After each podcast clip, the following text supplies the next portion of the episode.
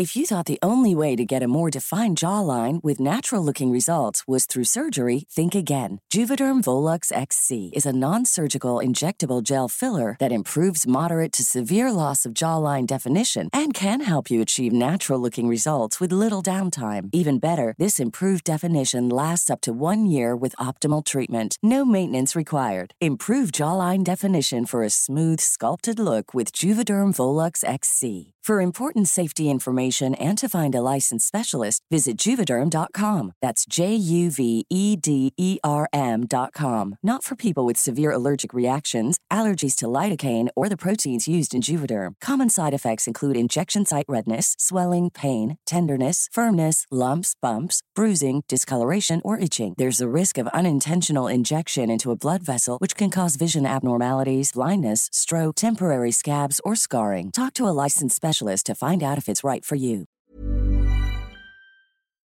¿A poco no se escucha muy bonito cuando alguien te dice, sigue tus sueños porque tú puedes lograr todo lo que te propongas? Pues bueno, ese, ese consejo y muchos otros que estamos recibiendo en la industria de la motivación puede estarnos haciendo un poquito de daño si no le damos el contexto y los matices adecuados. Por eso hoy vamos a platicar de varios temas como el rol de los sueños en la generación de sentido para la vida desde la infancia temprana, eh, la importancia de distinguir si primero hay que seguir la pasión o ponernos a trabajar, eh, la importancia de conocernos para plantear nuestros sueños. Por ejemplo, vamos a, a hablar de las inteligencias múltiples de Gardner, del modelo japonés del Ikigai y varios otros temas, varios ejemplos de, de personajes grandes como Steve Jobs, Jeff Bezos, Bill Gates, etcétera. Así que acompáñanos y por favor, por favor, platícanos qué piensas de todo esto.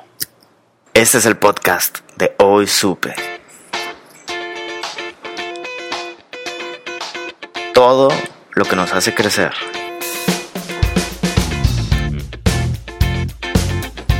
Aquí platicamos de historias, personajes, arte, ciencia, cultura y todo lo que nos permita crecer, crecer juntos para enriquecer nuestro entorno. La verdad es que no pretendemos tener la verdad absoluta en nada, ni cerca. ¿eh? Por el contrario, buscamos que se detonen, que nazcan nuevas conversaciones que nos lleven a tener un conocimiento colectivo valioso. Por favor, ayúdanos, ayúdanos a compartir este, este podcast para que más gente se beneficie y para que las conversaciones se enriquezcan, ¿no? Así que, pues gracias, ¿eh? Gracias por escucharnos y por todos los comentarios que nos mandes. Pues bienvenidos todos, bienvenida, bienvenido al podcast de Hoy Super.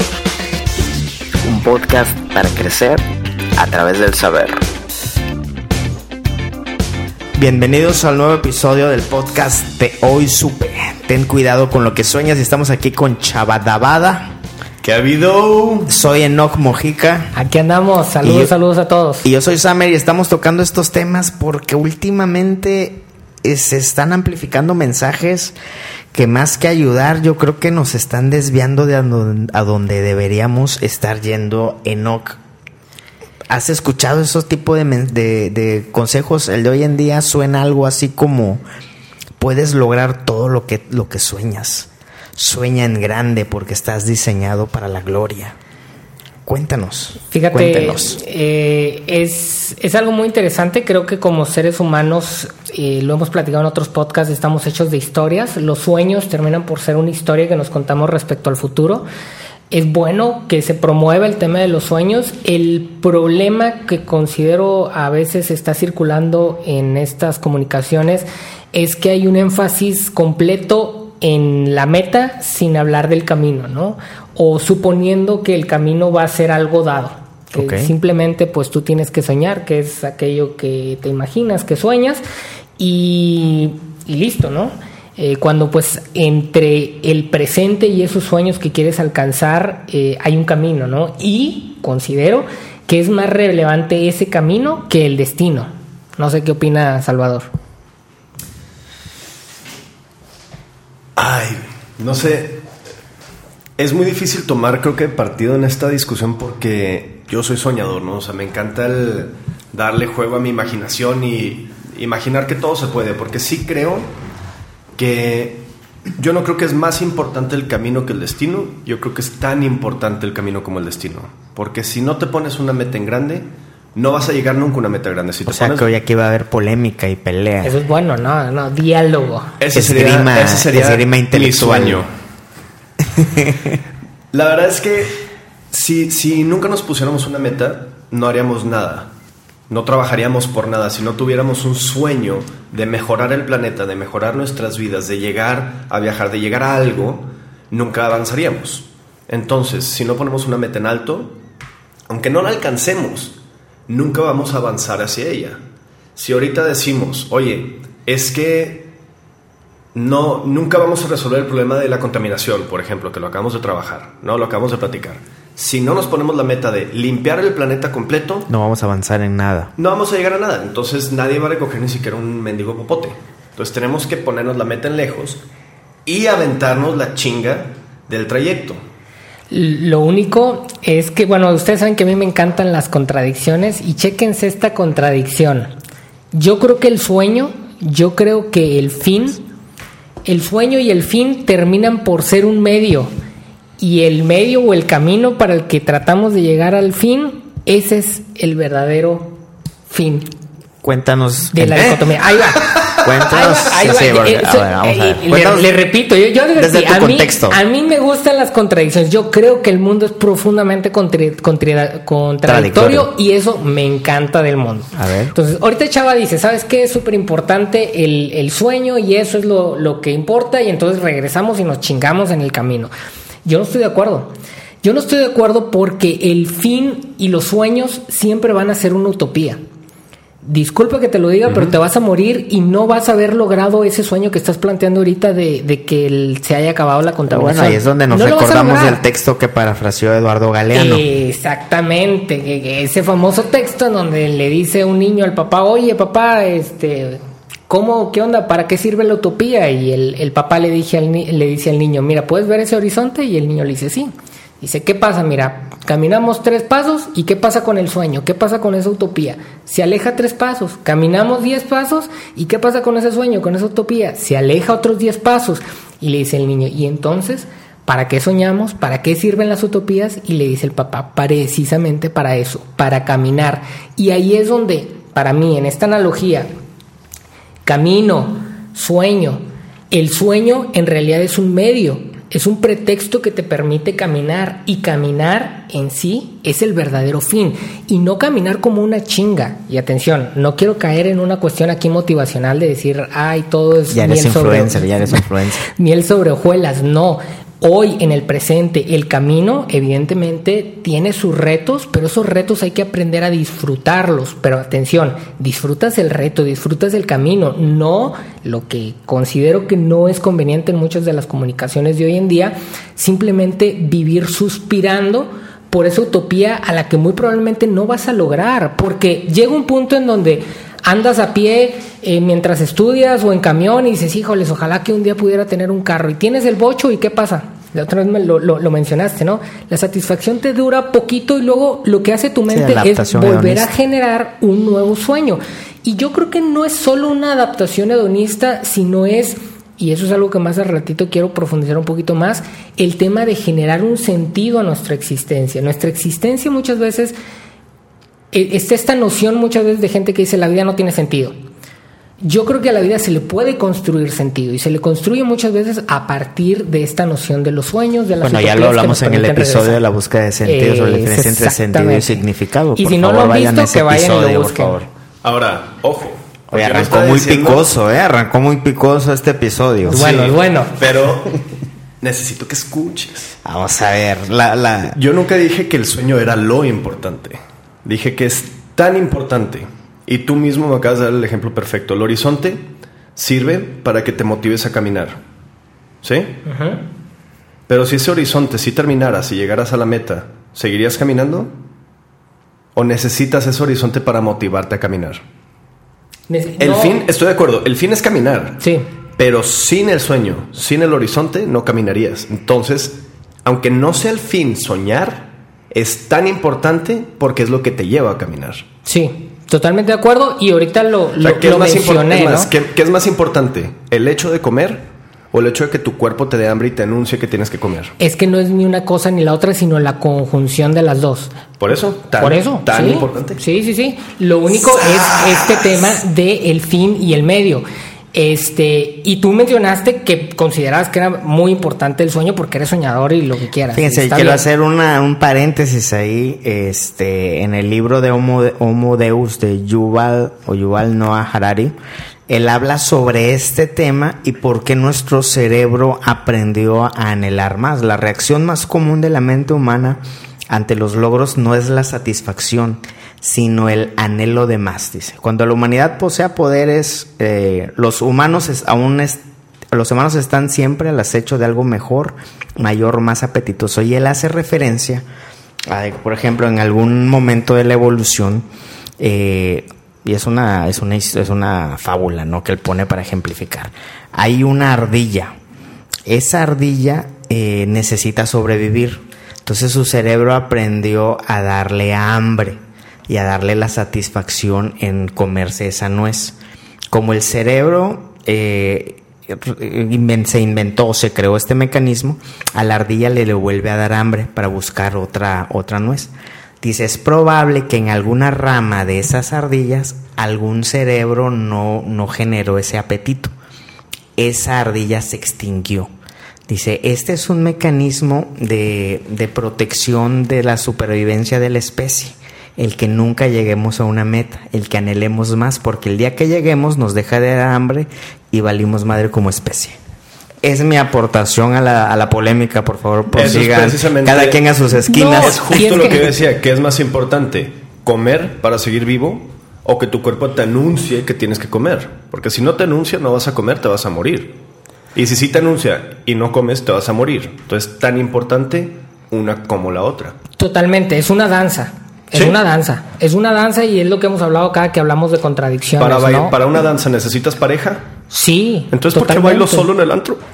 Ah, bueno, es que estás soñando de más. A lo mejor estás soñando además. Pero no, No te es, has ubicado, es- esta danza, ¿no? En- entre precisamente, fíjate, eh, yo doy una clase en un diplomado, este, y abro siempre la clase, bueno, he dado dos veces la clase. Estas dos veces y la próxima que me toque. Pero cuenta como abro siempre, la clase- Estás soñando a futuro. a- abre la- a- abro la clase haciéndole un cuestionamiento a los estudiantes y les digo, a ver, ¿de qué se trata? De encontrar el trabajo que amas o de amar el trabajo que haces. Y ahí empieza una discusión. Esta es la frase matadora Empieza, de este podcast. empieza una discusión, ¿no? En, en- en- en los chicos, en, algunos, los que son más soñadores, empujan a decir, no, tienes que soñar con aquello que amas y buscarlo hasta que lo encuentres. Y otros que son a lo mejor un poquito más realistas y demás, tienden hacia, no, no, pues es mejor amar lo que el- el trabajo que tienes, porque pues es lo que tienes seguro y es lo que te da de comer. Y en realidad, ¿quién tiene la razón? Los dos. Porque es una danza que en función de nuestra propia personalidad, en función de cómo crecimos, de cómo nos desarrollamos, tendemos hacia un lado más que al otro y tenemos que ser conscientes de quiénes somos y de cómo nos comportamos ante esta danza para, e- para podernos posicionar y de algún momento decir, ¿sabes qué? Yo tiendo mucho a soñar y me cuesta un poquito lo práctico. Entonces ya sabes que de manera natural sueñas, Tienes que tratar de regresar un poquito a darle valor al camino del paso a paso. Oye, soy muy práctico, soy muy rígido, eh, no me hablen de sueños porque me pongo nervioso. Bueno, sabes, si te conoces, que te toca a ti hacer un esfuerzo intencionado por tratar de abrir tu mente hacia las posibilidades de sus sueños, de esas utopías, de sus futuros que te pueden permitir tener una danza un poquito más satisfactoria. Oye, no, y en tu experiencia, dos cosas. Eh, en tu experiencia, eh, ¿qué rol tiene este tema del soñar o de la imaginación en la formación del ser humano? Eh, obviamente desde la infancia. Y dos, que algo anterior a esto, que nos cuentes un poquito de tu expertise para poder valorar y entender de dónde va a venir tu comentario. Sí, tengo, y más al ratito a lo mejor lo hablaré cuando platiquemos de los sueños que hemos logrado hasta este momento de nuestras vidas y los que están por venir. Pero tengo varios años trabajando en una organización de la sociedad civil, una ONG que trabaja temas de primera infancia. Este, ya son siete años Este, y bueno, estaba ahí en contacto con psicólogas. De hecho, ahí conocí a Salvador en esa organización. Él estuvo trabajando también ahí un, tiempito. Y trabajo mucho con psicólogas porque mi, mi, labor tiene que ver con la parte de la misión de la organización. Entonces, eh, he ido aprendiendo un poquito de cómo funcionamos los seres humanos, de, de la importancia que tiene la primera infancia en el desarrollo eh, y bueno, va por ahí. Y ahora sí, llegando a la parte que dices, oye, ¿cómo funciona este tema de los, de, de los sueños y qué tienen que ver con la infancia? Pues resulta que cuando nacemos, todos sabemos que tenemos dos hemisferios en el cerebro, ¿sí? Sí. El hemisferio derecho eh, que es el creativo, que es el, el, el que tiende al caos, el que tiende a los sueños. De hecho, los sueños vienen de parte del hemisferio derecho y en la parte izquierda, que es la parte racional, que es la parte que procura controlar ese caos, que procura dar cierto orden a ese caos. ¿no? Eh, cuando nacemos, en nuestro cerebro derecho está mucho más eh, desarrollado y estimulado que el izquierdo. Las funciones eh, de autorregulación, de, la capacidad de imaginar, eh, las funciones que tienen que ver con aquello que trasciende los límites del lenguaje y de la racionalización ya están ahí. Tenemos la capacidad de sentir, de imitar, de relacionarnos, de empatizar en el hemisferio derecho. Conforme vamos creciendo, eh, el hemisferio izquierdo empieza a crecer y empieza a desarrollarse y empieza a generar mecanismos de control y empieza a dar un lenguaje y una interpretación a la realidad que ya percibía desde antes. El orden. El orden. Los sueños tienen que ver con en nuestro hemisferio derecho. ¿Qué pasa cuando un niño no tiene o no recibe en la infancia los estímulos de amor, de cariño, de apego eh, necesarios y suficientes? Lo que sucede es que el hemisferio izquierdo sobre racionaliza y limita el hemisferio derecho. Es decir, busca de alguna manera. ¿Cuando un niño qué? Cuando un niño no es estimulado, no se desarrolla de manera natural y sana porque no es estimulado en amor, en apego, en cariño. Ese niño empieza a generar traumas, genera eh, trastornos de la personalidad eh, que de alguna manera hacen que el hemisferio izquierdo busque sobreproteger el mundo de ese niño. Sí, porque en un mundo frío en un mundo imparcial a ti, el hemisferio izquierdo es el que te va a permitir sobrevivir. Sí, y controlar, ¿no? Entonces, cuando el niño crece en soledad o que no recibe los estímulos que, necesita, el hemisferio izquierdo sobre, se sobredesarrolla y de alguna manera apaga eh, el, al hemisferio derecho, que es el hemisferio que tiene que soñar, que, que, que de alguna manera se abre al mundo caótico al mundo como, como la experiencia extraordinaria que es, ¿no? Eh, y lo que sucede es que cuando ese niño va creciendo, su capacidad de soñar es menor. Por ejemplo, ahorita Salvador que dice, yo soy súper soñador y demás, Salvador tuvo lo, lo, necesario para que su parte racional, su parte racional no opacara a la parte del hemisferio derecho. ¿Qué sucede? Es importante que como seres humanos, cuando te desarrollas de manera correcta, existe un equilibrio entre ambos. Eh, hemisferios, esta danza de la que hemos hablado, esta danza entre el orden y el caos, y son personas, las personas que se desarrollan de manera sana, que son las menos, las menos, todos nos desarrollamos poquito mejor, poquito peor, todos traemos nuestras cosas, nadie es completamente sano, pero lo que voy es, eh, algunos tendemos a ser más ordenados, estructurados, por ejemplo, yo tiendo más a buscar controlar, Salvador a lo mejor busca un poquito más ir hacia los sueños, de manera consciente, porque ni Salvador ni yo somos niños, ya somos adultos que somos responsables de nosotros mismos, tendríamos que estar haciendo un análisis de nosotros, viendo cómo bailamos o cómo baila nuestro cerebro entre el orden y el caos, entre los sueños, entre el amar lo que, encontrar eso que amas, o en la parte de un poquito más rígida y controladora, el amar lo que haces, y cómo podemos ir encontrando ese, esa danza que pueda eh, ser armoniosa. Em, por ejemplo, yo debo de procurar intencionadamente, porque de manera natural tiendo a ser más eh, controlador, el aflojar, ¿no? El aflojar, el soñar un poquito más, el soñar un poquito más. A Salvador, Cuéntanos de tu infancia. A Salvador le toca un poquito, este, al contrario, ¿no? Amarrar un poquito y decir, bueno, tengo que generar más orden, tengo que generar más control, ¿cómo puedo hacer que ese sueño regrese al, al presente? Esta discusión que tuvimos al principio, o este diálogo que tuvimos al principio, de manera natural, de manera natural evidenció que y de hecho yo creo que por eso nos llevamos muy bien, ¿eh? porque hacemos buen buen buen team. Que son el yin y el yang. Eh, sí, ese equilibrio, precisamente. Sí, y eso y eso es importante a la hora de encontrar una pareja, al encontrar socios eh, de negocios. Que es lo que deberíamos hacer, no todos intencionalmente. Los, opuestos se atraen. Por eso aquí traigo mi anillo para no. ay, Aquí va a haber, va a haber. Se me salió. Sí, sí, o sea, e, es, es que es, es- es- y esto De es súper importante en el tema de los sueños, ¿no? Ese debería ser el, el nuevo nombre de hoy, supe. El negrito y el bonito. El negrito y el güerito. Sí, este, y, y es que querrámoslo o no, Claro. el, el equilibrio es lo que termina por empujarte, ¿no? A lo, a lo que tienes. De hecho, yo creo que a ti te pasa en, en tu negocio también con tu hermano, ¿no? O sea, hay cierto, hay cierta contraposición en sus posturas que permite que las cosas en funcionen todo. en todo. Sí, pero, pero ya cuando lo entiendes eso de una forma madura, Sí. Hasta lo buscas, ¿no? Sí. De que, oye, no voy a tomar decisiones porque sé que estoy en este, en este lado del péndulo ahorita, ¿no? Ahora- Entonces, mejor me aguanto a escuchar el complemento, güey, porque si no va a valer madres. Ahora, a- ahorita lo hablé desde el punto de vista del desarrollo ideal, pero de entrada ya genéticamente, o sea, yo y Salvador pudimos tener, tener unas familias perfectas, o bueno, no, no hay una familia perfecta, pero muy buenas, y ya por una cuestión genética, este, él tender más hacia un lado y yo tender hacia el otro, ¿no? De hecho, cuando las personas tienen esa capacidad de reconocer que... eh, que no, no solo su polarización es la que vale. Es decir, si ahorita no nos hemos puesto de acuerdo y yo, no, no, tiene que ser control y él, no, no, no, tienen que ser sueños, ahí ya te habla de que si hay un trastorno de la incapacidad de salir de ti mismo, ¿no? Cuando las personas dicen, oye, pues sí, ¿sabes qué?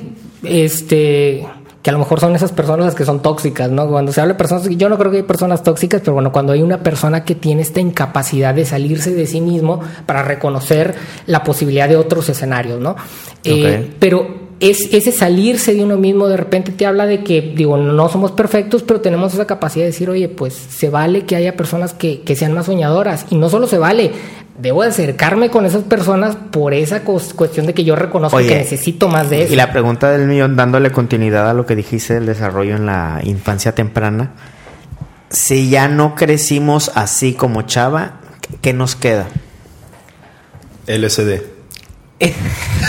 Recetado, recetado. No, es que fíjate, eh, insisto, eh, ni una cosa ni la otra es, es mala. También aquellos que viven en sueños y que no tienen la capacidad de aterrizar están igual de mal que los que son muy rígidos y no tienen la capacidad de soñar, ¿no? O sea, volvemos al tema de la danza. No se trata de que una parte está bien y la otra parte está mal, sino de buscar ese equilibrio. ¿Qué es lo que tenemos que hacer cuando nos damos o cuando no- nos reconocemos? Bueno, la primera parte es que tienes que conocer. De hecho, en, en la clase que doy con estos chavos, lo- la- gran parte de la clase tiende hacia esta parte, oye, antes de pensar en qué vas a hacer en, la vida o por qué vas a hacer lo que vas a hacer en la vida o cómo es que vas a hacer en la vida, tienes que saber quién eres. Porque el por qué, el qué y el cómo es distinto en Salvador y en mí. Y está bien que sea así. O sea, no, no puede haber una clase en donde yo les diga, este tiene que ser tu por qué, y estos son los qué, y estos son los cómo, porque todos somos diferentes. Entonces, te- tiene que partir por un conocimiento de uno mismo. Va- hay que ir con el psicólogo. Sí, tiene que ser un el resultado de Ahora, sí te voy a decir algo. Este cuestionamiento que tú les estás enseñando a ellos, eso sí es un resultado de la época moderna que nos lleva a soñar. Viniendo de, lo- de las generaciones pasadas, que todo era rígido, y no cuestionen, no pregunten, no sueñen, esta nueva generación es la que se permite decirse a sí mismo sin juicio, me tengo que conocer, tengo que buscar mis fallas, aceptarlas y trabajarlas. Y eso, eso es un resultado positivo del sueño guajiro de hoy en día. Ok. Sí, de hecho, eh, eh, eso más bien es la definición de la posmodernidad, ¿no? O sea, la modernidad fue, fue algo muy cuadrado, fue algo que empujó eh, mucho hacia la parte racional, mucho hacia el tema de pienso y luego existo. Este, ahora la era posmoderna ya es más siento también, ¿no? ¿no? No es nada más pensar, es también sentir, no es solo la parte racional, también es la parte de los sueños. Y ahí es donde de repente muchos agarran y lo llevan al extremo, que está ¿Qué igual es de mal. que has que hablado del donde- péndulo de la dialéctica Sí, de Hegel? sí, no, pero ajá. O sea, el, El tema es que uno, entonces agarran aquí algunos influencers y, y te meten en la cabeza o Que estas, o estas pirámides, ¿no? Estos negocios de pirámides que vas y te ventan unos choros de que no, es que si no eres millonario es porque no quieres, que tú tienes la De acuerdo. capacidad. Y- Oye, eh, no. Sí, es cero racional. hay- sí, o sea, a- a- hay un tema en donde no es nada más que tú digas voy a visualizar en mi cabeza que en 10 años voy a ser multimillonario. Y aquí, es, y aquí es donde hoy supe perdió a todos los seguidores que están en Herbalife. No, no, no, no, y, y se vale, y, y hay forma de que a lo mejor con esa motivación y demás, si estaban en un escalón, suban tres escalones, y, y está bien si eso te empuja a ser mejor. Pero está mal cuando tú compras esto a, un, a una polarización, ¿no? De, de realmente comprar una idea de, de, muchas veces... Bueno, es que quién sabe si eso, digo, ya hablando de lo de las pirámides de, o el esquema de Ponzi, ¿no? Eh, en realidad se hacen ricos así fregándose a los de abajo de la o sea, sí. bueno, en ese caso tal vez no sea el mejor ya hablaremos lo, logran lo logran en base a venderte este sueño de tu éxito depende de ti y puedes ser millonario y feliz y no tener que trabajar todo el día o sea Sí te lo venden a través de un sueño. Lo único, digo, a lo mejor va para otro capítulo, oh, ¿no? Sí, Pero daría para todo otro capítulo. Las pirámides. Yo, yo, sí, yo, sí, oye, está buenísimo ese. eso yo, estudio, yo estudié economía y, y, evidentemente tengo muchos asteriscos con este tema de las pirámides, pero también haciendo un juicio crítico, pues el capitalismo en general vive de que algunos se chinguen la espalda para que otros que tienen el capital tengan esto. No, no pero es otro pero tema. Ese es, otro tema. Ese es el para finalizarlo las pirámides, esa es la mentira típica de los que venden el esquema de pirámide, que te dicen, bueno, en el corporativo también se friegan a los de abajo. Sí, pero el de abajo como quiera gana un sueldo. Aquí le están invirtiendo y si no les va bien, perdieron dinero, no solo se rompieron la espalda. Es, es un tema es complejo, sí. O sea, evidentemente yo no recomendaría a, a alguien entrar a Pero bueno, mi pregunta era, alguien sí, que ya no, ya no desarrolló esa capacidad de, el, de la inventiva, de imaginación. El de cerebro, soñar. el cerebro sigue siendo plástico durante toda la vida. ¿Qué durante es eso? toda la vida. Que tú puedes modificar ¿Es la tus patrones. neuroplasticidad? La neuroplasticidad. Es, no es sencillo. Eh, requiere de ciertas estrategias, muchas veces es conveniente que haya un psicólogo detrás apoyándote en el proceso. Recomiendo mucho un libro que de hecho estoy leyendo ahorita que se llama Mindsight. Eh, en español sería como mirando el cerebro. No, no sé si en la versión en español eh, se llame diferente, pero así lo pueden buscar. Mind, Mindsight. Mindsight. Este, Daniel Siegel, si no mal recuerdo, es el autor. Ahí habla mucho de cómo eh, es posible, digo, esta persona es, creo, psiquiatra y psicólogo y muchas cosas, y ahí va planteando la manera en que es posible tener una plasticidad todavía del cerebro. Sí es posible, sí es posible. Es bueno eh, tener psicólogo, es bueno hacerse consciente de lo, de lo bueno, de lo malo, de, de hacia dónde uno tiende a tener sus huecos para tratar de, de irlos cubriendo. Y otra cosa, un cabo que dejaste suelto, amar lo que se hace o hacer lo que se ama. Fíjate, a empujo a los, a los estudiantes, salen ahí las preguntas, normalmente al principio sí tienden a haber algunos que tienden más hacia un lado que al otro y después ahí viene una palabrota, dentro de la clase les planteo un marco ontológico de referencia. ¿Qué, ¿Qué es, es esto? Es una manera de cómo interpretamos la realidad y existen distintas, no hay forma de decir una es mejor que otra, hay distintas corrientes con las que distintas personas se pueden involucrar. Ejemplos. Yo les planteo una. Todo esto que yo les hablo de las contradicciones, del caos y el orden, parte de un planteamiento ontológico de un filósofo del siglo pasado que se llama Martin Buber que eh, tiene temas de intersubjetividad y más de en algún podcast también ya lo platiqué de él hice mi tesis planteo ese marco ontológico de referencia y desde ese marco ontológico de referencia que es lo que ahorita estamos planteando te dicen no es ni una cosa ni la otra sino las dos tienes que estar en constante búsqueda de aquello que amas mientras amas lo que haces. Y, y volvemos al tema de la danza no no no es ni una cosa ni la otra sino que tienes que vivir en esa danza.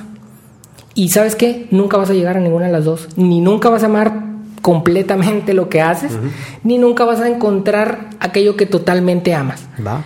Pero vivir de esa manera, tener ese horizonte, te permite caminar y disfrutar del camino. Ok.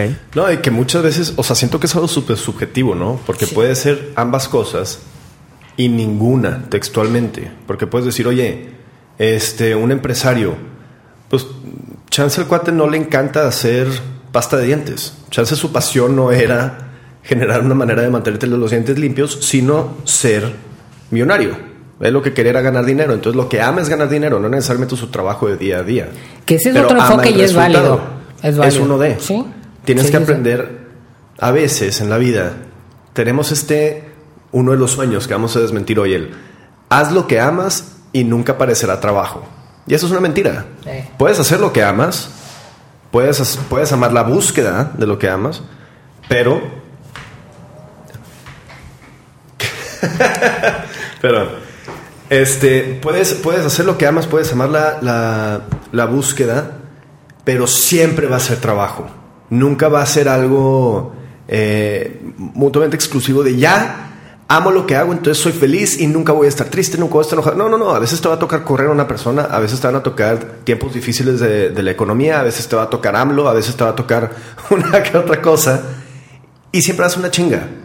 Pero al final de cuentas, si lo amas, esa chinga va a valer la pena, que es la diferencia. Sí, que, que es esta analogía del camino en donde en el camino hay baches, en el camino te sudas, en el camino llovió y te caíste y todo, pero pues Claro. de eso se trata vivir, ¿no? Y eso se trata. Y luego se Chava, trata- ¿qué, qué, qué, qué consejos como este has recibido? Porque a mí, y les voy a decir de dónde nace esta, esta, esta plática. Yo tengo un amigo que le va muy bien y el cuate sí te dice, oye, es que yo he logrado todo lo que me he propuesto, yo he logrado todo lo que he soñado. Y es millonario y, la verdad sí te lo dice. Y le preguntas, oye, de fracasos, pues es que no, no he tenido fracasos, te dice.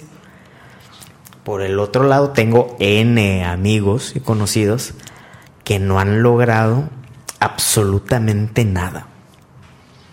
Y ya y entramos en temas de lógica, ¿no? De que no porque a un cuate ha logrado todo significa que a todo, bla, bla, bla, bla, bla. ¿Qué te- ¿A qué te suena este consejo y a qué otros consejos te suenan? Ay, un millón. Así ya a mis 30 años me han tocado escuchar cada consejo de vida de qué es lo que te va a hacer exitoso, qué es lo que te va a ¿Resuenas hacer con todo esto feliz. que acaba de comentar Claro. Enoch? Sí, ¿Por por, qué? supuesto. Porque hay una palabra que es la que define nuestro camino sobre la vida. Y creo que es el sueño más vendido y es el que menos analizamos. Y es ¿Cuál? felicidad. Todo lo que hacemos en la vida siempre es porque quiero llegar a ser feliz. ¿Sabes cómo? Sí. Y tenemos este horizonte precisamente, pero se nos ha vendido no como un horizonte que nos motiva, sino como un horizonte al que vamos a llegar y al que nunca terminas de llegar. Y que si no llegas o no te sientes ahí, tienes que vivir frustrado y Pero fracasado. ¿cómo concilias eso con algo que comenta este Víctor Frankl? Que él dice, ese, es- ese, ese, esa idea de la búsqueda de la felicidad, y él lo hablaba en el contexto de la, de la Segunda Guerra Mundial, dice, se cae a los primeros trancazos de, de un agente de la, de la SS. Dice, nosotros como prisioneros no podíamos estar eh, preocupados de la, de la felicidad. O sea, y es donde cae a la búsqueda del sentido, etcétera. ¿Cómo, ¿Cómo concilias esto que estás comentando de la felicidad? Me- o sea, estás poniendo un momento, eh, un ejemplo de un momento muy específico de un momento muy terrible de la humanidad. Entonces, ciertamente van a pasar, y no nomás en, en la historia de la humanidad, sino en tu propia vida, va a haber momentos en los que no estás pensando en eso. ¿Sabes cómo? O sea, si tú en un momento te estás divorciando, tú no vas a estar pensando, necesito llegar a ser feliz. No, no, no. Necesito sobrevivir esto, necesito saber qué va a pasar con mi estabilidad económica, si tienes hijos, qué va a pasar con hijos. Supervivencia, No estás pensando en- en... cuándo voy a llegar a ser feliz. No, estás pensando en sobrevivir ese momento. Ok. Luego pasa el momento, ya te divorciaste, ya tienes tu casa, ya tienes la dinámica con los hijos y ahora sí es el, ahora sí tengo que buscar mi felicidad otra vez. O sea, tengo que buscar mi estabilidad, pero primero es sobrevivir el momento. Ok. Si estás en, en, eh, a mitad del holocausto, en una en, en un este En campo Polonia. de concentración, pues no, estás buscando sobrevivir a cualquier costa, no estás pensando ni en nada, simplemente pasar el, mero día. Entonces es un mal momento, mal ejemplo. Pero por el resto de la vida, en tiempos más normales, de alto y bajos como común y corriente. Lo cotidiano. lo cotidiano, tenemos este sueño, como dice una cosa, de que tienes que llegar a ser feliz y si no llegas a ser feliz, fracasaste. Y entonces se nos olvida que la felicidad no es eterna, es momentánea y tiene que ser momentánea, porque si siempre fueras feliz, no estarías siendo de verdad feliz porque no tendrías con qué compararlo. Tienes que pasar por tiempos difíciles y de enojo y de tristeza para reconocer cuando estás siendo feliz. ¿Me explico? Y entonces hay una película muy padre que se llama Héctor y la búsqueda de la felicidad. ¿Nunca Muy la buena. Sí, yo sí la Me vi. encanta. Muy Yo se la recomendé a Daniela, por ejemplo. Una mexicana. No. No, no, es inglesa. muy buena, ¿eh? Véanla, se la recomiendo Héctor y la búsqueda de la felicidad. Ok. Es buenísima. Está y es en un, Netflix. es un cuate que está pasando por Sí un estaba, momento. no sé si sigue. No tengo idea. Pero es un cuate que está pasando por un momento estancado en su vida. Y su vida es como perfecta. Entonces tiene su trabajo en el que es bueno, tiene su esposa que trabaja y también es muy buena y es la esposa perfecta que le tiene el, el desayuno preparado y luego se van los dos a trabajar y amorosa y una dinámica de pareja sana, estable, pero todos los días es lo mismo. Ok. Y en un momento se da cuenta que no es feliz. Y entonces le dice, ¿sabes qué? Me tengo que ir de viaje un tiempo solo a encontrarme. ¿Cuánto tiempo? No tengo idea. Me tengo que ir a buscar el sentido de la felicidad y el sentido de la vida. Y se va y el típico va a Nepal y va a India y va a todos lados. Y después de... ¿Te Saludos estás a mi identificando? novia. Ya estás descubriendo los motivos aquí. No, Y ya, entonces- la, ya la vi antes de eso. Se va... Ah, entonces fue mi culpa. No, no, ya la vi antes de. Se va se, no. se va a buscar la felicidad y cuando regresa se da cuenta de que no existe un sentido de la vida, sino existe una diferencia que tenemos que aprender a reconocer. Que qué es más importante, la búsqueda de la felicidad o reconocer la felicidad del proceso de la búsqueda. Y dice, buscando este sentido de la vida, nunca lo encontré. Pero en todos los momentos y todas las personas y todas las experiencias que tuve, fui feliz. No es como que encontré la utopía, no encontré el sentido y, la respuesta a todos los problemas y preguntas de la vida y ahora sí voy a ser feliz por siempre. No, tuvo altos y bajos durante el viaje también, pero encontró el sentido de reconocer la felicidad de la búsqueda de la vida. Fíjense que este autor, el, el- en el libro de Homo el Yuval, Yuval, no sé cómo se dirá, Noah Harari, habla de que al ser algo tan subjetivo la felicidad, dice, lo único que sí sabemos que es la felicidad es eso que sale cuando tú interpretas ciertas realidades. ¿Qué es eso? Eso que genera, esos químicos que genera tu cerebro ante ciertas eventualidades. Eso sí podemos definirlo como felicidad. Todo lo demás puede ser relativo y subjetivo. Y es donde empieza, empieza el tema con los consejos, ¿no? Lo que para mí es felicidad, o sea, esos químicos que me salen a mí no quiere decir que te van a salir a ti en el mismo contexto y en la misma situación. Por eso, el- por eso es- se me hace muy válido el- el- lo que planteas, Chava, de, de ve a buscarlo. Y en el camino te encontrarás y verás ante qué cosas tu cerebro te regala, te regala esos, esos placeres. Por Y- ponerlo en términos muy simplistas. Y que es un proceso muy, muy individual, ¿no? Muy particular, porque así como a lo mejor a un millonario, que por ejemplo yo a veces me he puesto a pensar en Slim, ¿no? Digo, ese Tu güey. tío, en tu tío. En mi tío Slim. Ese güey se podría Oye, si ahorita. fuera tu tío, ahorita estuviéramos dejar grabando de esto trabajar. en Hollywood. Dejar de trabajar y vive él y de perdido dos generaciones sin jalar absolutamente nada. Y el vato sigue jalando. Y dices, bueno, ¿por qué? Y bueno, a- al güey le da placer, al- el, güey lo disfruta, O es el pero no es por necesidad. o es el sentido de su vida, ¿no? por la razón que sea, él encuentra ciertos satisfactores, ciertos químicos, que es lo que lo motivan a hacer De eso. acuerdo, de acuerdo. Si a mí ahorita, y lo pongo por si alguien me quiere depositar, si, Si ahorita te quiere patrocinar, alguien- un mecenas, un mecenas. sí, sí, si ahorita alguien a mí me dice, oye, te deposito 10 millones de dólares en tu cuenta, yo no vuelvo a trabajar en mi vida. Y no porque no disfrute el trabajo, sino porque para mí... Disfrutarías más escribir. Exactamente. Yo voy, me compro una casa en Europa, una en Nueva York, una aquí en México y una en el Y Caribe. tienes 10 hijos. Cu- sí, tres, tres, este, cuatro Con la meses. misma- con la misma Con la misma. madre. Saludos a la China. Pensé que si eran tres esposas, pues ya qué. tres, tres meses en cada lugar y me dedicaría a escribir, me dedicaría a leer. Porque esa sería tu felicidad. Y ¿no? fíjate, y fíjate, aquí volvemos con el tema de los sueños. Si yo me comprara un tema de decir, oye, tú puedes hacer lo que quieres, yo ahorita renuncio a mi trabajo, me pongo a escribir y en un año las tarjetas de crédito me van a empezar a, a reclamar. ¿Por qué? Porque hay un proceso, no puedo vivir de ser escritor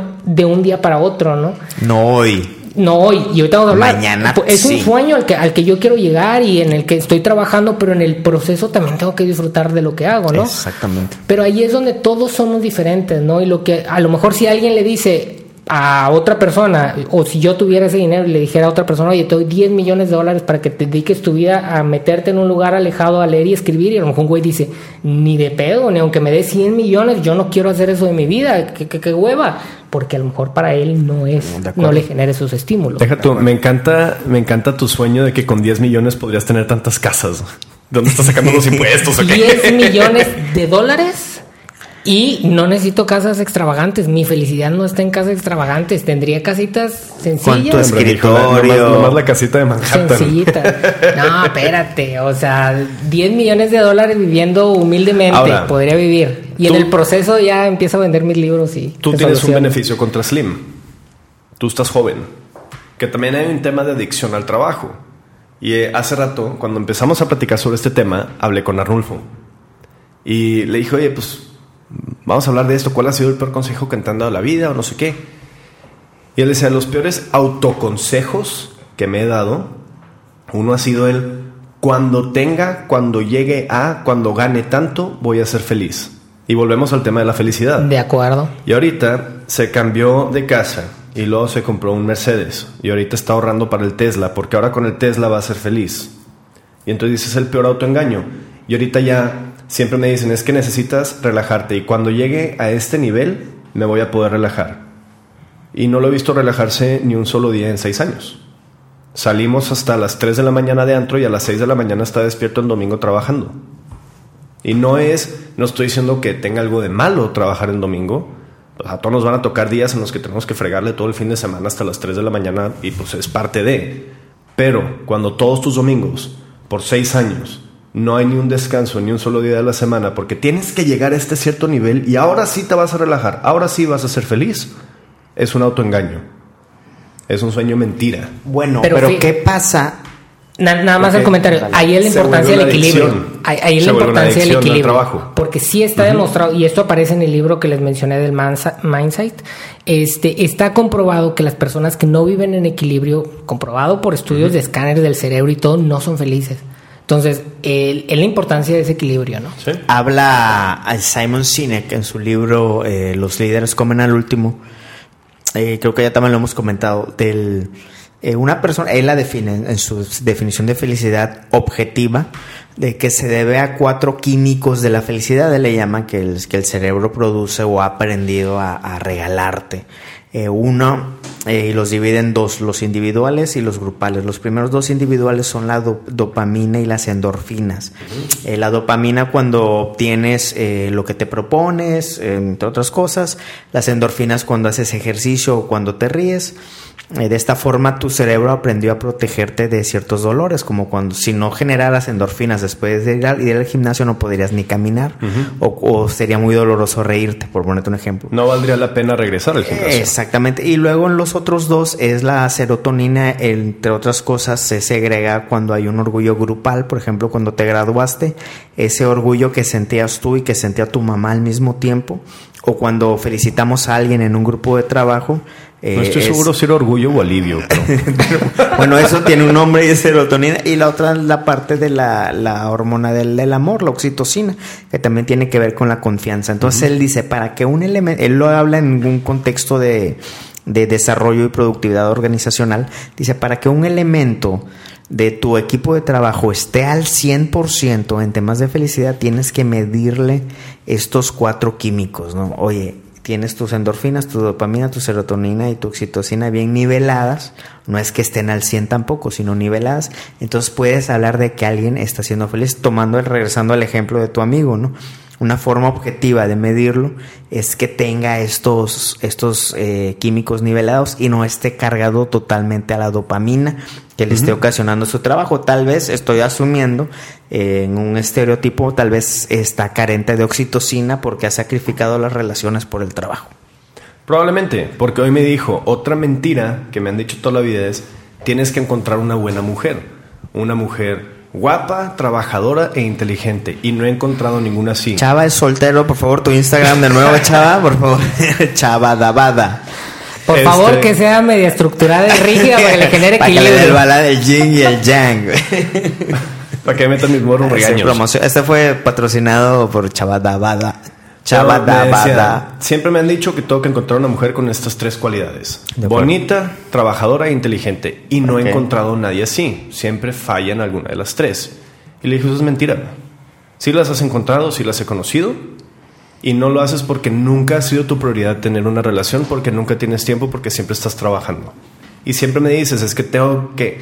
Es que no entienden que, que no tengo tiempo y que eso no está mal. Y yo, pues, Pues sí, cuando quieres una relación, tienes que tener tiempo para la relación también. Entonces, si estás culpando el hecho de que siempre te han dicho que tienes que encontrar esto y no lo has encontrado, no lo has encontrado porque no has abierto los ojos. Ok.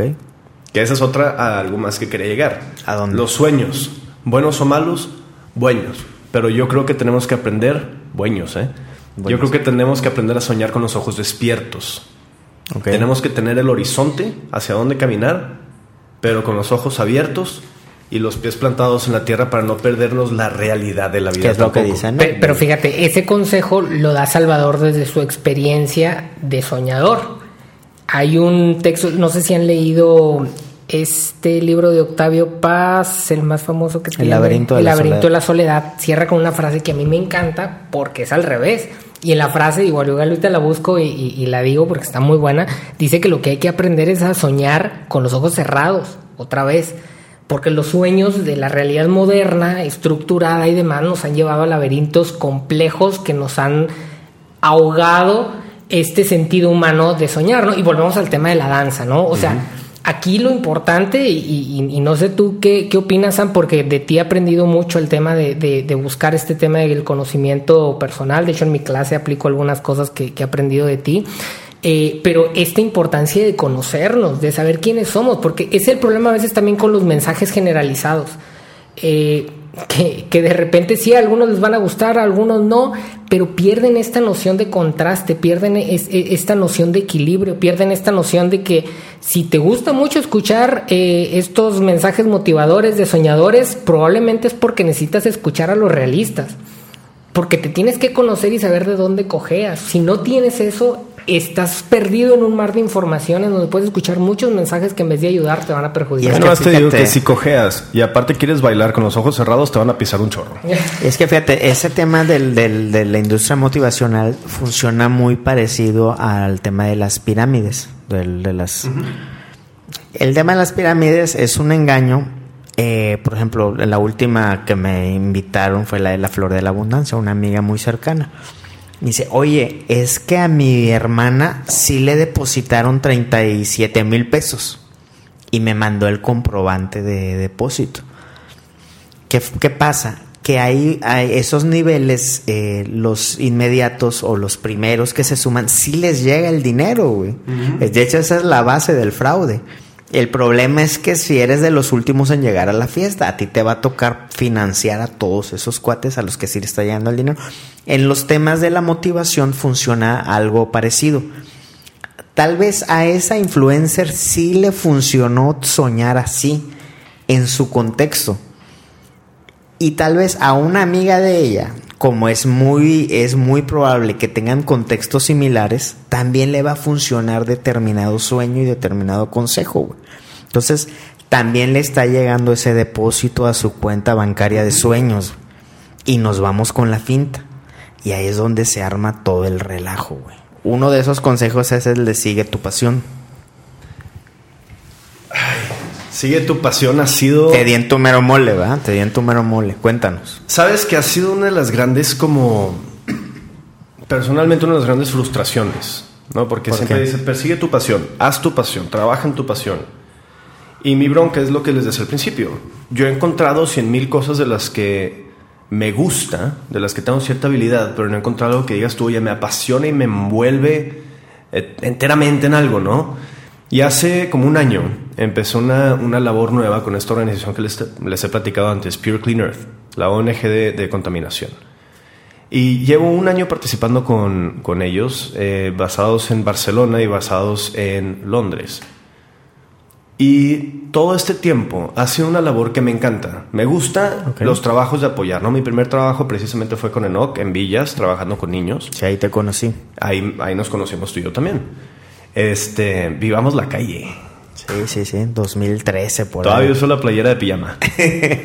este, siempre me ha gustado ayudar. Y al mismo tiempo me gusta tener un, un cierto estilo de vida. Entonces siempre he dicho, bueno, quiero hacer algo que me pueda brindar un poco de ambas. No me interesa poner una ONG para hacerme millonario, para nada. Pero si puedo dedicarme a esto en un proyecto que me gusta y ganar decentemente, o sea, para comerme mis tacos en la esquina, soy feliz. Ok. Este. Y ha sido un, un, año trabajando con ellos y un año viviendo en casa de mis papás, a mis 30 años, apostándole al sueño, siguiendo la pasión. Porque nos ponen estos ejemplos de tira todo, apuéstale todo a tu pasión y te tiene que ir bien en la vida. O sea, esa es la clave. Si le apuestas todo, te va a ir bien. Punto. No existe todo es blanco o negro, ¿no? O sea, no existe un intermedio de chances sí, chances se tardan. No, no, no. Le apuestas y vas a poder. Mira a Steve Jobs, mira a Bill Gates, mira a Jeff Bezos, ¿no? Y entonces es un año que llevo trabajando con ellos, disfrutando mucho, pero siempre pensando, pues, en qué momento va a llegar el tiempo en el que ya tenemos suficiente dinero para lanzarme yo a Barcelona, ¿no? Y acaba de pasar un problema ahora, tuvimos que cerrar la parte de Inglaterra temporalmente mientras reestructuramos todo y entonces se aplaza el sueño. Y entonces cuando va a llegar. Y entonces empiezo a reconocer este lado en mí que dice, tengo que seguir soñando, pero tengo que abrir los ojos.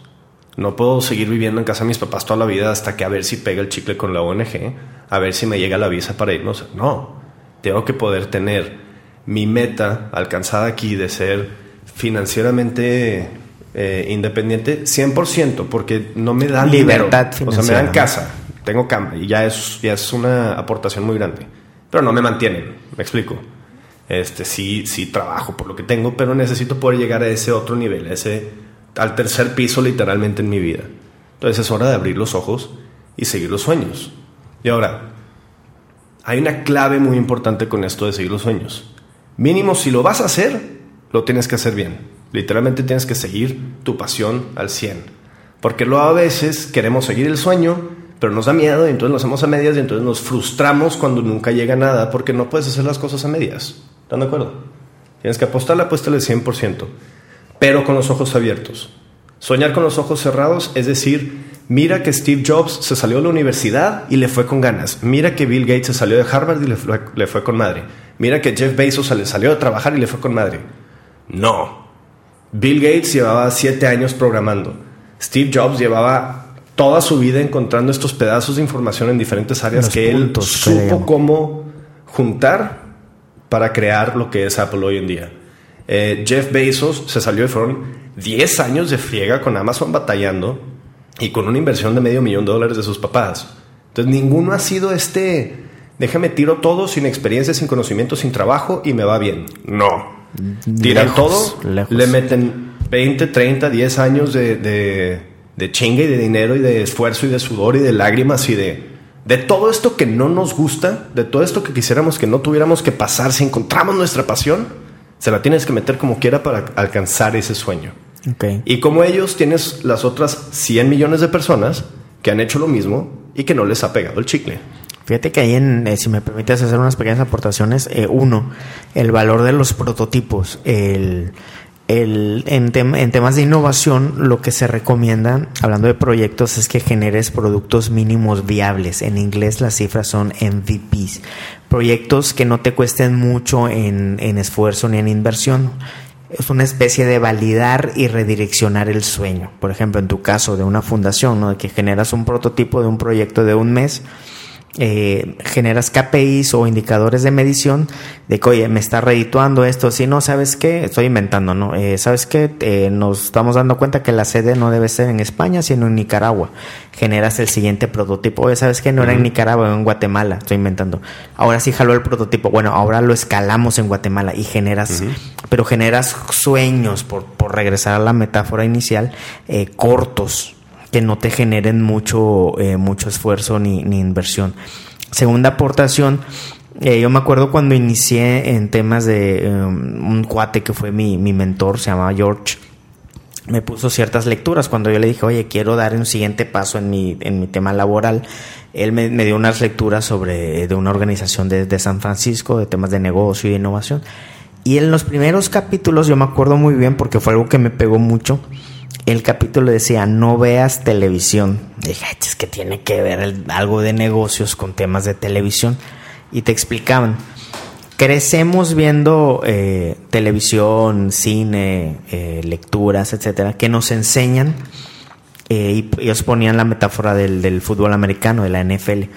Crecemos creyendo que nos va a llegar un balón bien bonito y vamos a estar a pocas yardas de la zona de anotación y vamos a hacer un touchdown. Entonces todos nuestros días estamos esperando que nos va a llegar ese balón, porque en las películas a todos les llega ese balón. Dice, y la realidad es que no les llega ese balón a uno en quién sabe cuántos miles de millones y en quién sabe qué contextos, ¿no? Entonces quítate la idea de que te va a llegar un balón, de eso, por eso te decían, deja de ver televisión para que vayas quitándote esa idea, ese sueño guajiro, no te va a llegar un balón. ¿no?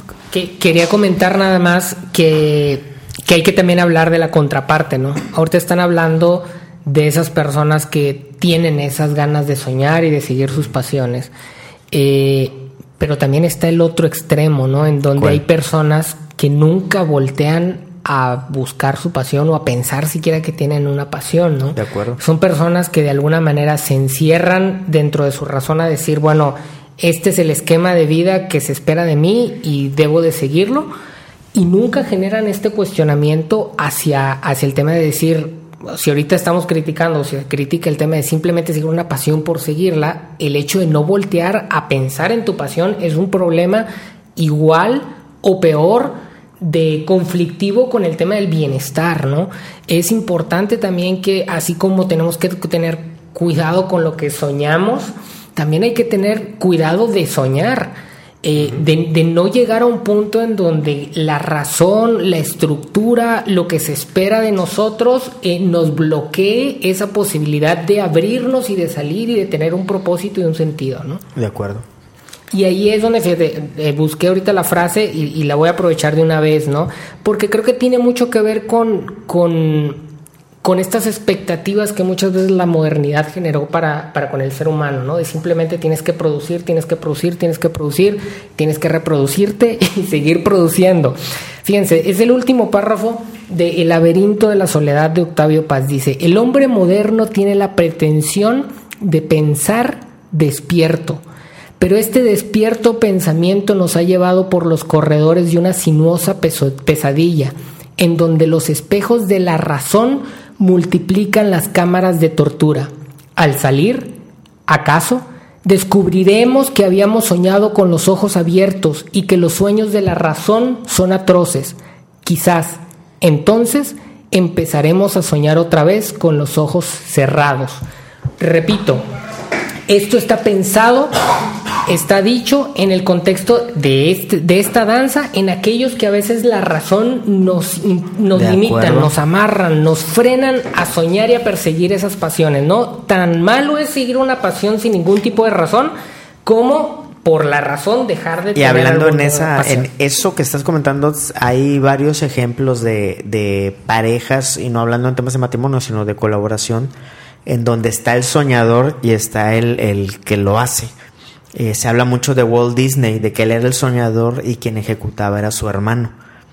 O sea, en, ese rollo del, del, balance que hace, que hace rato eh, también comentaban. Sí, y que, insisto, ¿no? De manera natural uno debe procurar el equilibrio, pero nunca, cuando uno tiende hacia un lado, nunca se va a cambiar hacia el otro. O sea, la neuroplasticidad te va a ayudar a acercarte al otro lado, pero cuando ya ya llega una edad en donde somos de un equipo, ¿no? Yo, por ejemplo, soy más racional, por eso a mí me, me llaman mucho más la atención este tipo de textos. De hecho, la mayoría de los textos de la gente que hace literatura, de la gente que hace filosofía, somos personas más racionales, ¿no? De repente quien le gusta más la narrativa, quien le gusta más este, los emprendedores, pues son a lo mejor un poquito más soñadores. Entonces, es cómo podemos ir en, primero identificar qué somos, ¿no? O sea, quiénes somos, qué son las cosas que nos interesan, que nos llaman la atención, con cuáles batallamos, buscar el equilibrio y también buscar el equilibrio con personas que de, alguna manera nos generan un contrapeso.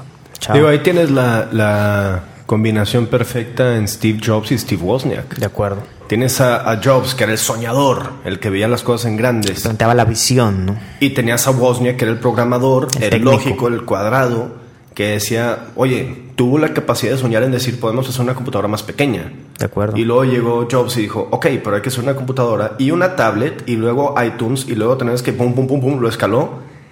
Y todo el mundo siempre que sacaba una idea nueva, la frase era, es que no se puede. Es que nunca se va a poder. Y él decía, no, no, no, sí se puede. Y lo Como vas a hacer, día de hoy, cualquier programador y cualquier técnico, ¿no? Es que eso no se puede. Y entonces, sí, es lo que dice no perfectamente. Necesitamos un yin y yang, necesitamos un equilibrio. Necesitas encontrar la persona que te impulsa. De acuerdo. ¿Qué es lo La que, que te dicen? aterriza. Leíste el libro de Jobs, de Walter Isaacson. Lo dice, este cuate entrevista a toda la gente que trabajó con Steve Jobs. Y todo el mundo le tenía un odio muy particular, ¿no? Porque era un tirano, era, o sea... Por su campo de la era- distorsión de la realidad. ¿no? Sí. Y todos decían, es que era, o sea, te traía con el látigo. Y un día eras la peor escoria y otro día eras la maravilla del universo. Y era horrible, era una experiencia este, atemorizante. Sin embargo, me llevó a lograr cosas que, Que nunca, nunca pensé, pensé. que serían posibles. De acuerdísimo. A todos, agarraba y esa era yo creo que su genialidad más grande. No nomás el idear los productos que la gente quería, sino el reconocer en la gente el potencial de habilidad que tenían y sacarlo. A, madrazos, pero lo sacaba. Pero fíjate, eso lo hace una persona relativamente sana. Una persona que tiene la capacidad de salirse de sí mismo para reconocer a quien es diferente y decirle, oye, vamos a hacer equipo. No estoy seguro si era muy sano él, pero Digo, me, me refiero dentro de, dentro de este tema de los sueños, ¿no? E- Es decir, una persona totalmente racional nunca va a alcanzar sus sueños. Una persona totalmente soñadora tampoco los va a lograr. ¿Por qué? Porque se requiere la danza de ambos, ¿no? De acuerdo. Y en esa danza, chava, estabas diciendo los peores consejos que has recibido, que tienen que ver con los sueños. yo creo que dentro de los... Por ejemplo, uno de los peores que he conseguido en mi vida, eh, uno de los peores consejos que he tenido en mi vida, no ha sido nomás sobre los sueños, han sido también los consejos limitantes. A veces, como dice Nock, necesitamos este balance de racional y equilibrio. Ok. Pero hay veces en las que con los sueños tenemos que aprender a dar el brinco. Lo que decía hace rato, si vas a seguir tu pasión, mínimo da el brinco bien. No lo des a medias porque a medias te tropiezas y no va a funcionar. Tienes que hacer las cosas Lánzate bien. Sí, o sea, le tienes que entrar con todo. Y entonces uno de los peores consejos que tuve fue durante la carrera. Eh, yo estudié comunicación. Cuando llegué a cuarto o quinto semestre, este, yo me, di- me di cuenta que no era completamente feliz en mi propia carrera. Y empecé a trabajar de intérprete médico y me di cuenta que me gustaba mucho. Yo ya había sido fan de, de House y de Scrubs y demás, pero pues eran programas de televisión, ¿no? o sea, me gustaban los personajes. Y el tema de la medicina me interesaba intelectualmente, se me hacía algo interesante. Mitad de las cuentas que sigo en Instagram son de medicina. Está padrísimo. Abro mi Instagram en el antro y lo primero que veo es una pierna rota con sangre y toda la gente así como, "Ja, ¿qué está pasando ahí? y entonces lo hablé con mi mamá en un momento y le dije, ¿sabes qué? Creo que me quiero cambiar a medicina. Dije, o sea, ya sé que ya llevo dos años en la carrera, y la verdad, pero me quiero cambiar, me interesa más, me llama más la atención. Y dentro de ese tema yo tuve dos consejos muy malos. ¿Cuáles? El primero es cuando yo entré a carrera quería estudiar actuación. Y entonces mis papás obviamente se espinaron de, no, ¿qué te pasa? Te vas a morir de hambre, no vas a sobrevivir, no se va a poder, sabes el tipo de mundo que es, bla, bla, bla. Y entonces me dieron el consejo que muchos papás le dan a sus hijos. ¿Cuál? Estudia algo práctico. Estudia de lo que puedas sobrevivir y luego te dedicas a lo que tú quieras. Y esa es una mentira. Estudias y te vas a dedicar por mucho tiempo a lo que estudiaste y luego chance te pega el chicle en otra cosa y te cambias de rumbo. Pero perdiste cinco años y probablemente perdiste otros cinco años en lo que trabajabas, en lo que estudiaste, porque era lo que sabías y era donde ibas a encontrar trabajo. Entonces me metí a comunicación porque me dijo mi papá en ese entonces de que esto es lo más cercano, puedes irte de aquí a cine. Yo en comunicación tuve una sola clase un semestre De cine. de cine. No voy a tener nada. Y lo más cercano que tuve fue en teatro un rato y luego me tuve que salir porque trabajaba y no tenía tiempo y entonces cada vez me alejé más de la actuación. Y luego me dio miedo y entonces entraba a teatro pero no me aventaba de lleno de pues vete al DF y friégale en 20 mil castings y entonces me metí a medias y tropecé. Y a mitad de comunicación me entra esta pasión por la medicina y me doy cuenta que es algo que me, al día de hoy, me envuelve. Y tanto así que he salido con dos doctoras, han sido mis dos novias formales. Este, sigo las cuentas en Instagram, soy paramédico, o sea, he estado muy metido en el área de medicina. Me emociona mucho. Y entonces en quinto semestre me dice mi mamá, ya vas a mitad de la carrera. ¿Para qué la desperdicias? Mismo consejo de mi papá, haz de cuenta. Termínala termina lo que empezaste y después de eso, si quieres, te metes a medicina. Lo que nunca te dicen es, pues después de eso te metes a una carrera de siete años más la especialidad. Después de eso te metes a otra carrera que ahora te toca pagar a ti. Después de eso, y se van sumando, ¿no? Y entonces después de eso, pues métete a trabajar, porque meterte en medicina es, no vas a trabajar otra vez hasta dentro de cinco o seis años. 12 años. Y entonces, sí, si en ese, si cuando yo me gradué me hubiera metido a medicina, ahorita apenas estaría viendo venir mi graduación. Me graduaré a los 31 para entrar apenas al internombre, al servicio internado a los 33 a la especialidad. Para los 40, chance estar empezando a ganar y ver cómo me muevo. O sea, pues no. Todo porque dos veces en mi vida recibí malos consejos y dos veces yo tuve miedo. Yo me metí a medias y yo dije, ok, sí, tienes razón, mejor lo seguro, lo, lo, safe, ¿no? O sea, mi, mi, mi rescate aquí, pues bueno, trabajo en algo de relaciones públicas o eventos o algo, lo debía haber hecho. La actuación me hubiera encantado, lo debía haber hecho. Si vas a seguir tus sueños, síguelo de lleno. Si no lo vas a seguir, entonces tienes que aprender a amar lo que estás haciendo en el momento. Y eso es algo que es lo que te digo que he estado trabajando estos meses. Y fíjate, amarlo implica asumir sus luces y sus sombras, ¿no? Este, que ahí es donde rompemos otra vez con a veces los mensajes que simplemente se quedan en el idealismo, ¿no? De decir, bueno, busca tu sueño y todo va a ser miel sobre hojuelas. Y la realidad es que no. O sea, cuesta. Eh, Hoy hay gente que dice, oye, eh, ya terminaste un doctorado y siempre has trabajado en cosas que te gustan y has viajado un chorro, pero me la he partido de muchas formas que a veces la gente no lo sabe y si lo supieran no sé si estarían dispuestos a, hacerlo, ¿no? Entonces llega un punto en donde ese amar, y de hecho ese es el contexto del amor, luego deberíamos de hablar del amor, este, pero ese amar implica también una parte que, que no es bonita, ¿no? Y que, es lo que hace rato decía Salvador, ¿no? O sea, hay una parte en donde te vas a tener que, te vas a tener que rajar y te vas a tener que esforzar y vas a tener que, eh, ¿cómo se le llama esto? Como detener la gratificación eh, en esa inversión que estás haciendo para lograr esos sueños, ¿no? Es la, gratificación retrasada. Eso, ese es un concepto acuñado, de hecho, porque es bien real, o sea... ese, por ejemplo, es el tema particular de la persona con TDA, no con TDAH, sin la hiperactividad.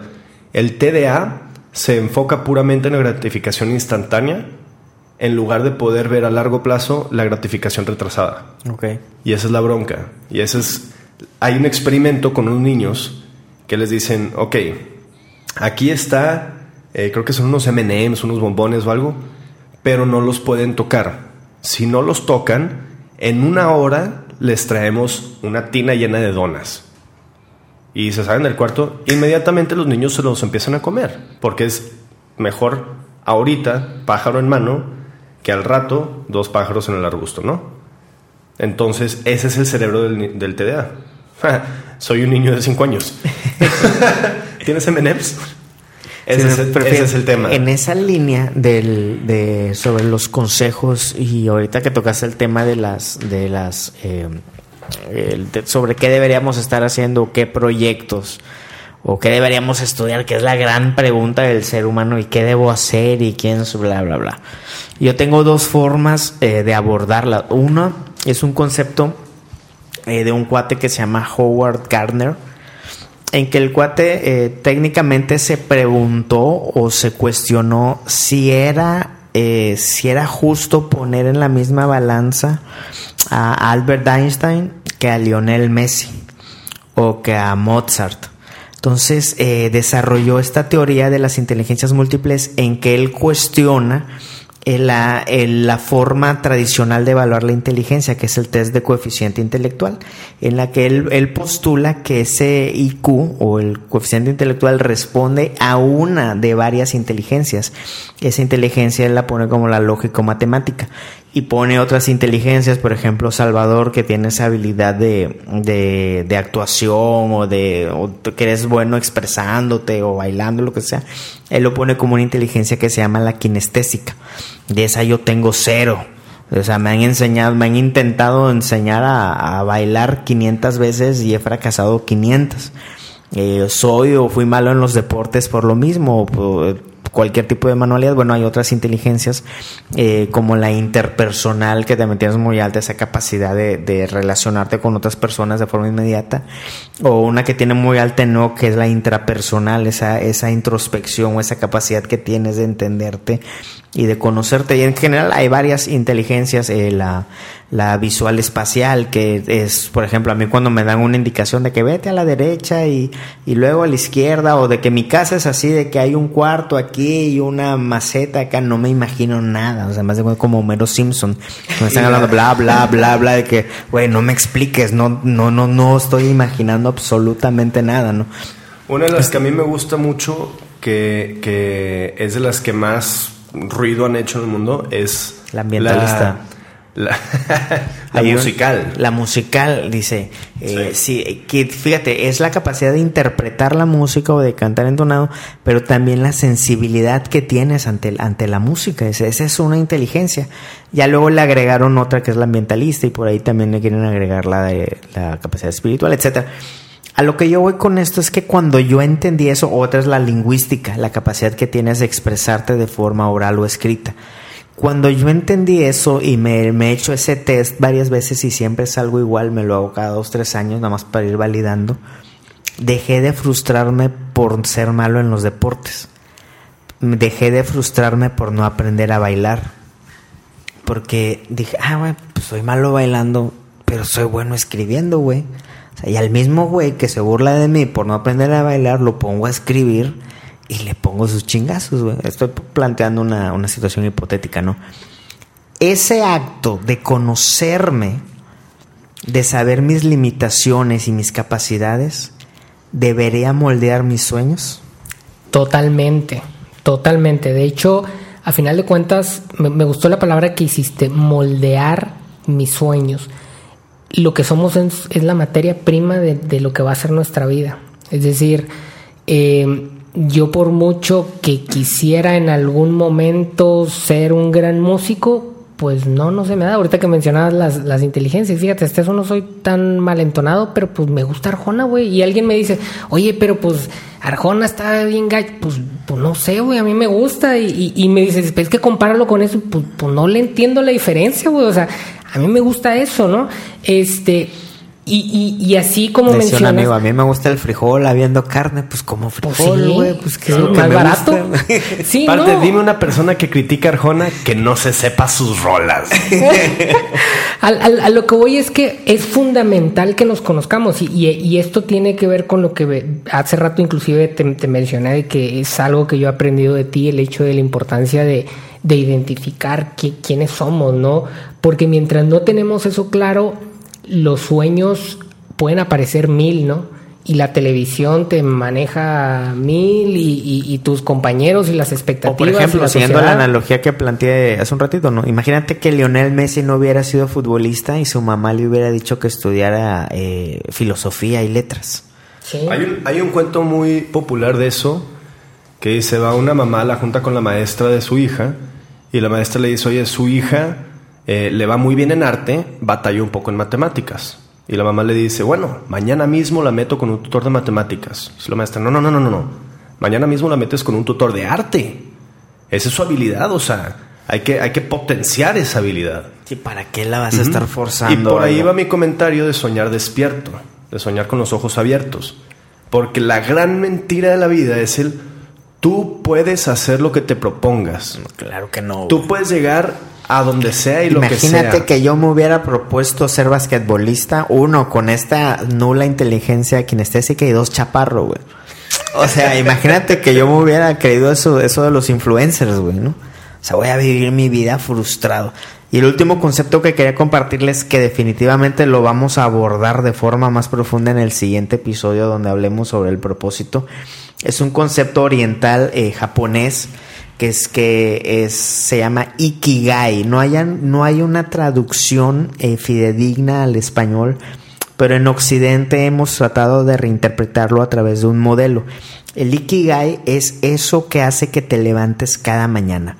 hay una plática en TED de un cuate que se llama Dan Butner, en donde él se cuestiona por qué en Estados Unidos no son los más longevos en el planeta. Total que se va con otro grupo de antropólogos a unas zonas en el mundo que se llaman las zonas azules, donde hay gente centenaria que vive más de 100 años. Unos de ellos están en Okinawa, otros están en, en Loma Linda, California, otros en Sardeña, Italia, etc. Total que los de Japón se da cuenta que tienen muy clara esta onda y él pone los ejemplos de una abuelita eh, que se levanta todos los días a enseñarle canciones de cuna ancestrales a sus, a sus tataranietas. Eh, o un abuelito que se levanta todos los días a enseñar taekwondo a las nuevas eh, generaciones. Y encontró este concepto del ikigai que es muy parecido a algo que conocemos como un propósito, este, entre otras cosas. En Occidente hemos hecho un modelo para encontrar eso, que es un, hagan de cuenta que son cuatro círculos que están convergiendo. El primer círculo y que son criterios que debe, debe cumplir tu ikigai o esta razón que hará que te levantes o donde deberían ser todos tus esfuerzos. El primero sí tiene que ver con la pasión o lo que amas el segundo en lo que eres bueno, el tercero que tenga una retribución económica, que te paguen, y el cuarto que sea una necesidad que no se esté cubriendo en el mundo o en tu entorno. Lo que amas, en lo que eres bueno, por lo que te pagan y algo que se necesite en el mundo. Si eso, si tus sueños cumplen esos cuatro criterios, ahí es. Si tus sueños no te mueven, no los amas, no cumple los cuatro. Si no, si no son retribuibles económicamente, no es un sueño, es una, no es un proyecto. Si, o no, no, no con esos criterios. O si no eres bueno en eso, ¿para qué te metes? O si no es algo que nadie esté haciendo, pues vas a estar haciendo algo igual que los demás. Entonces, esto es una invitación a hacer esa introspección para ver si nuestros días están siendo eh, o estamos cumpliendo con este Ikigai en nuestros días y lo estamos encontrando. No me gusta mucho la palabra encontrar, prefiero diseñar ese Ikigai, esa actividad para, para construirlo. Sí, sí eh, me gusta porque precisamente habla también de un equilibrio ¿no? entre esta parte soñadora y esta parte racional. Eh, son cuatro esferas, yo veo dos esferas tendiendo hacia los sueños, que es lo que amas y lo que te gusta, y dos aterrizando a la realidad, ¿no? Oye, tiene que ser algo útil y te tienen que pagar por ello, si no, no, no, va a funcionar, ¿no? Entonces, este, creo que es un modelo súper interesante, yo lo uso también con, ahí con mis, con mis alumnos, invito a las personas, bueno, el próximo capítulo dices que vas a profundizar más en eso, ¿no? Pero sí, búsquenlo y, creo que vale mucho la pena como una forma también de uno ir, ir identificando esas cosas en donde a veces nos cuesta más y cómo focalizarlo, ¿no? Y diseñarlo intencionadamente para poder ir detrás de eso. Chava, tu resumen, ten cuidado con lo que sueñas. Ay. ¿Qué te llevas de esto? ¿Qué tarea te llevas? ¿Qué tarea nos dejas? Ten cuidado con lo que sueñas, sueña con los ojos abiertos y al mismo tiempo cuando encuentres ese sueño, lánzate con todo. Muy bien. Eh, yo creo que me, me, quedo con, con, el tema de, de, hacer este ejercicio introspectivo y de ver si lo que necesitamos es abrir un poquito más los ojos o cerrarlos un poquito más. Los racionales a veces tenemos que cerrar un poquito más los ojos. Te hablo de algo personal, ¿no? Tengo dos meses diciendo que voy a hacer un podcast este, lo he estado rebotando mucho contigo, pero mi parte racional a veces me frena, ¿no? Dice, no, todavía no estás listo, tienes que ajustar esto, tienes que ajustar lo otro. Me llevo de esta, el decir, tengo que aventarme. Otras personas que sueñan mucho tienen que a veces meter un poquito el freno, ¿no? Y decir, oye, ¿cómo le doy un poquito más de estructura? ¿Cómo lo organizo mejor? Y ir encontrándonos, ¿no? Yo creo que Samuel es una persona que, que hace muy bien de puentes, ¿no? invita a la gente en sus distintas condiciones para que juntos se puedan ir haciendo proyectos y eso es algo realmente valioso. Sí, porque bueno, la, la continuación del tema de las inteligencias múltiples es que lo llevas a los equipos de trabajo. El conocer las habilidades y las carencias de tus compañeros te hace conformar un mejor equipo. Si esto fuera fútbol, el conocernos sabríamos bien de que quién va de defensa, quién va de portero y quién va de delantero y no estar todos de delanteros queriendo meter gol, ¿no? Sino que, oye, Chava es bueno para esto, es bueno para el PR, bueno, pues lo mandamos enfrente. Y eh, Nog es bueno para la introspección y la filosofía y no sé qué, y bla, bla, bla, bla.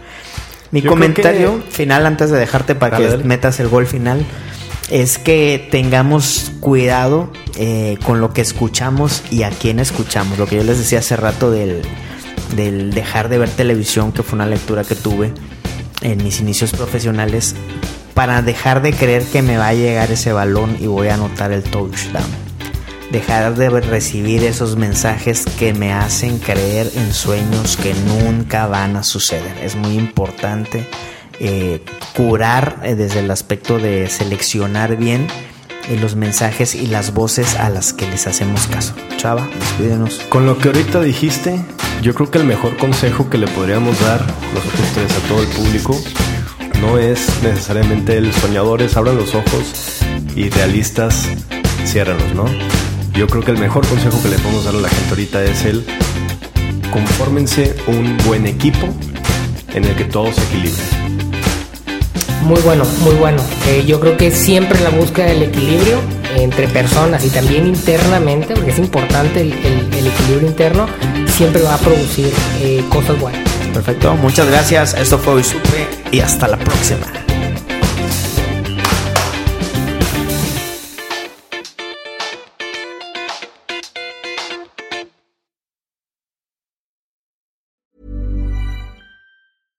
Ever catch yourself eating the same flavorless dinner three days in a row? Dreaming of something better? Well, HelloFresh is your guilt-free dream come true, baby. It's me, Kiki Palmer. Let's wake up those taste buds with hot, juicy pecan-crusted chicken or garlic butter shrimp scampi. Mm. Hello Fresh. Stop dreaming of all the delicious possibilities and dig in at HelloFresh.com. Let's get this dinner party started.